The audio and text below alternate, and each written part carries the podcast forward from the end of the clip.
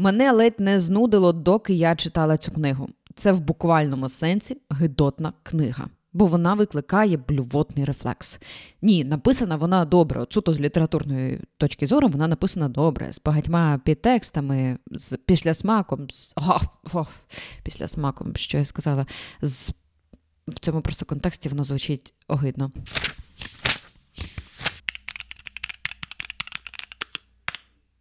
Мене звати Таня, і з вами подкаст читала і нотувала, в якому я ділюся враженнями від книжок. І сьогодні в моєму фокусі книга Августини Бестарікі Tender is a Flash. Читати її дуже важко, як і не просто, зрештою, зупинитися. На тих кілька днів, коли я читала цю книгу, і я не те, що від м'яса відмовилась. Взагалі, апетит пропав. Її поки що немає в українському перекладі. В оригіналі вона написана іспанською, я ж її читала в англійському перекладі. Дослівно з іспанської, е, Августина сама із Аргентини, вона звучить як е, вишуканий труп чи чи там вишукане тіло. Добіса, навіть коли я оце все зараз говорю, стає якось гидотненько. Я ще не читала е, книжки, які б викликали настільки сильні ну, почуття. Хіба що книжки, які засновані були на реалістичних якихось а, подіях, вони, вони справді тоді. Ще більш жахливо звучить, тому що розумієш, що це не фікшн, це це було так. Це новела написана у форматі дистопії, але навіть для тих людей, які люблять цей жанр, а я його люблю, я не впевнена, що зможу її порекомендувати через оту мерзенність сцен. Навіть той факт, що це вигадка, авторська уява, навіть цей факт не зупиняє від такого всепоглинаючого відчуття аморальності від усього того, що ви прочитаєте. Ця книга про канібалізм. Причому поняття поїдан... поїдання людиною людини тут висвітлюється не як біологічна необхідність, аби вижити, як це там буває в історіях, знаєте, про катастрофу чи про, якісь обставини, де людина от намагається вижити просто. Не як традиція описана, що, можливо, навіть зберіглася ще досі в якихось е, там племенах.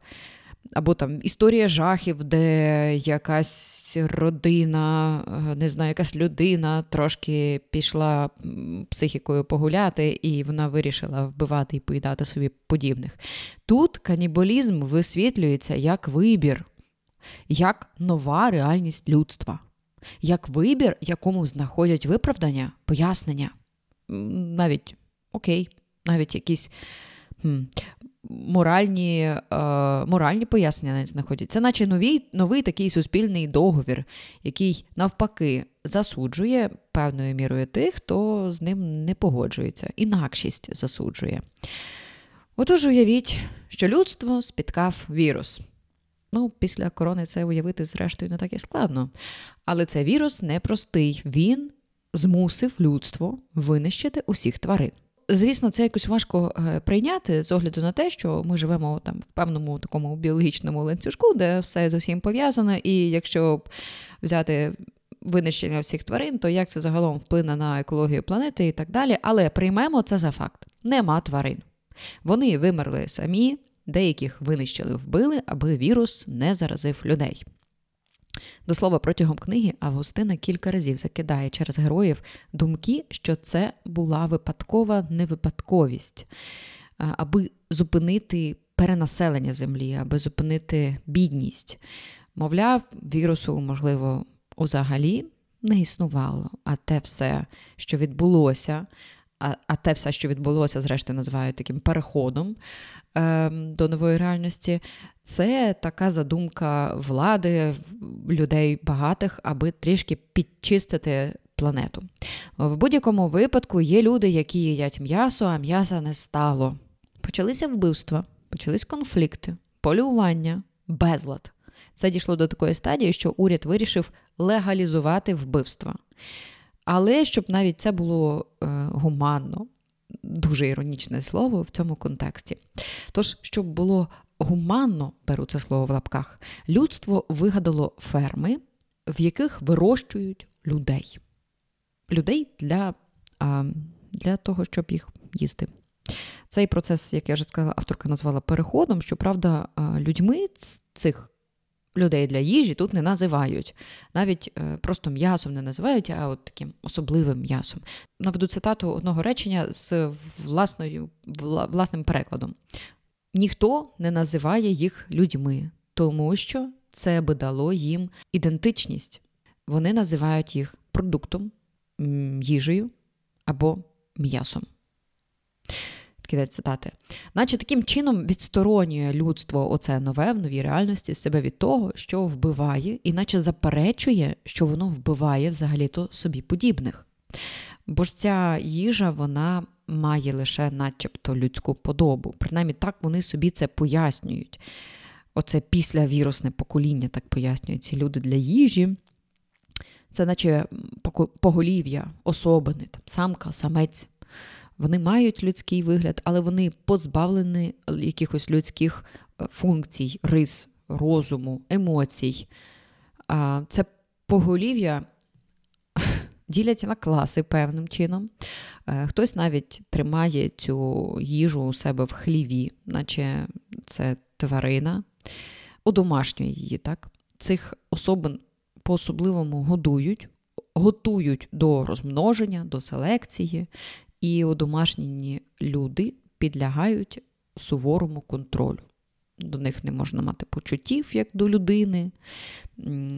І насильство теж, е, до речі, до них забороняється. Ну, мається на увазі е, неконтрольоване насильство. Це, типу, просто їжа. Отака двоїсність натури. Вам не можна, наприклад, гвалтувати ту е, людину для їжі, але ви її з'їсте. О, Отака от дволикість вона прослідковується протягом усієї цієї книги. Є герой, якого звати Маркос. Він працює на такій фермі, вирішує на ній різні справи, яка вирощує їжу цю. Е, він вимушено, начебто, працює, аби оплачувати рахунки е, свого батька, за яким доглядають, оскільки він вже старенький. Досі Маркус був до цього переходу, до цього е, зміни суспільного порядку, він був ветеринаром, але його професія, ясна річ, себе віджила. Його батько працював теж е, на скотобійні. Після переходу він взагалі не зміг прийняти це життя. І тепер Маркус, він один із м'ясників, він вирішує різні проблеми. Оскільки в цьому новому світі є ж різні е, класи людей, ті, які можуть собі дозволити м'ясо, ті, які на нього полюють ті, які можуть собі дозволити дуже вишукане м'ясо. І Августина Бастеріка між цими гидотними абзацами про цей новий світ, між дуже реалістичними сценами, описами вирощування е, цих людей. Їхнього розчленування, опису різних спільнот людей, що полюють на м'ясо, вона показує цей світ Маркоса. Він теж дволикий, він турботливий син. Він турбується про свого батька, його його бентежить його почуття, те, що батько не, мо, не, не може прийняти нову реальність, та й він сам, наче не може. Він, Маркос, він він батько сам, а, і він чоловік, який пережив трагедію, яку постійно згадує, він втратив сина. Він з любов'ю згадує про своїх братів менших, має на увазі своїх собак. Він їх любив описується там такі цікаві сцени, де Маркус потрапляє в закинутий е, зоопарк, і як в нього виринають оці всі спогади. Тобто Маркусу співчуваєш якось, починаєш йому співчувати як людині. О, це це один з тих, що що залишились нормальними, здається, так? Бачиш в ньому щось таке людське, гуманне, якісь прояв гуманізму в цьому якомусь схибленому новому світі. Він, наче зсередини, не погоджується з новими правилами, але приймає їх, тому що ну, так склалися обставини. Читаючи книжку, постійно думаєш, а який ти, чоловіче, насправді? Ти займаєшся такими темними справами, можливо, насправді вже давно переступив навіть внутрішню свою межу, і навпаки, лицеміриш, ностальгуючи просто за якимось своїм минулим за своїми псами, сім'єю, роботою. Є на противагу персонаж його сестри, яка чітко прийняла усі ці зміни без якихось внутрішніх суперечок, принаймні тут вони не показуються. Вона особлює, наче отой стадний інстинкт. Як всі, так і я. От так всі роблять, от так і я роблю. Я не думаю, я роблю. От така його сестра. Маркус в цьому плані це чоловік, якому доводиться через себе переступати. Однак в ньому залишаються, наче залишаються ще ті людські почуття, чутливість якась. І, мабуть, через це у кінці історії, закривши останню сторінку, хочеться просто важко видихнути. Тому що кінцівка кінцівка приголомшлює, як і вся ця, зрештою, книга. Динаміка книги загалом прискорюється в той момент, коли Маркусу присилають подарунок, який став для нього проблемою. Не просто подаруночком, а проблемою. Е, цей подарунок це жінка, е, точніше, самка, яка є у цьому новому світі м'ясом вищого гатунку. Типу, як домашню худобу йому її подарували, і він має за нею доглядати, до нього їсти її, ну, зрештою, робити з нею все, що в межах правил. І він переступає ці правила. Ем, я не буду розкривати, як він їх переступив, аби не розгадувати деталі сюжету, якщо вам загалом захочеться, зрештою, читати такого ж типу літературу. І після цього наступає справді така внутрішня боротьба, і читачу до кінця не зрозуміло, як насправді повернеться сюжет. Тому що, мабуть, кожен ставить себе якось на місце цього Маркуса і побачить в ньому щось людське. Ем, тому кінець, як я вже сказала, він вражає. Після прочитання цієї книги я загалом, якщо чесно, задумалась, чи потрібна література такого штибу. Так, вона отримала нагороди, вона, вона, ця книга отримала визнання серед критиків, в тому числі. Але навіть попри моє там переконання у свободі слова, е, в мене було враження, наче я якесь збочене порно подивилася. Тобто розумію, що таке є, а таке, в принципі, в якійсь там реальності може і статися. Але що це таке?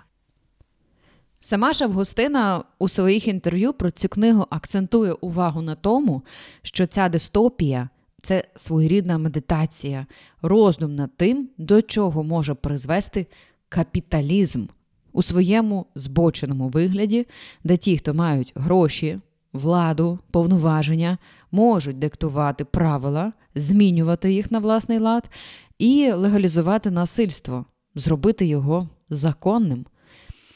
Для неї це роздум загалом над епохою споживацтва, в якій ми зараз живемо. Попри те, що авторка є сама вегетаріанкою, вона каже, що ця книга не має на меті у когось когось в чомусь переконати, змінити їхні смакові якісь звички. І, взагалі, на думку авторки, бути до чогось фанатично налаштованою, фанатично в когось в чомусь переконувати, це теж одна з форм насильства. Вона вважає, що в людей, е, в тих, хто таки став вегетаріанцем після прочитання цієї книги, а такі я дивилася огляди, враження людей такі були. То вона каже, що очевидно, що цьому передував якийсь довгий шлях, тобто якісь вже такі ключики, е, зачіпки до цього шляху були напередодні, а книга вона просто стала таким спусковим е, гачком до такого рішення, підштовхнула цих людей. Але це ж новела, це трішки ширше аніж просто питання про відмови від м'ясної продукції. Процитую слова письменниці з колонку в uh, The Irish Times. Попри те, що я є вегетаріанкою, м'ясо також є частиною моєї ідентичності, і я належу до суспільства, яке їсть м'ясо, і яке непохитно сприймає жорстоке поводження з тваринами з тією жорстокою байдужістю, яку воно виявляє до вразливих груп, таких як бідних, корінного населення жінок. Ми країна, вона має на увазі свою країну, Аргентину, яка також вбиває своїх жінок. Кожні 18 годин відбувається одне жіноче вбивство, і немає статистики щодо смертей, пов'язаних із таємними абортами, оскільки в Аргентині це є злочином. Кінець цитати. Тут же ж загалом письменниця розмірковує про споживацтво, про надмірне купування усього, в тому числі м'яса. М'ясо це не просто джерело протеїну для людей, це наче як частина культури, частина відпочинку. Зібратись на вихідні, посмажити барбекю. І завдяки таким традиціям країна, її країна, як пише письменниця, в нас споживає дуже багато насправді м'яса на душу, на душу населення і не задумується над тим, якою ціною, яким чином воно потрапляє на цей стіл. В своїй новелі письменниця просто вирішила замінити джерело протеїну і показала таким чином відзеркалення суспільства. Ну, от Така була е, одна з концепцій, як мені видалось з цієї книги. І на цій філософській ноті, щоб подумати, подумати над чим, чи взагалі варто її вам читати, цю книгу. Е, я вирішую завершити сьогоднішній випуск подкасту Читала і нотувала. Сподіваюся, вам було цікаво і не дуже гидотненько. З вами була Таня. Почуємось.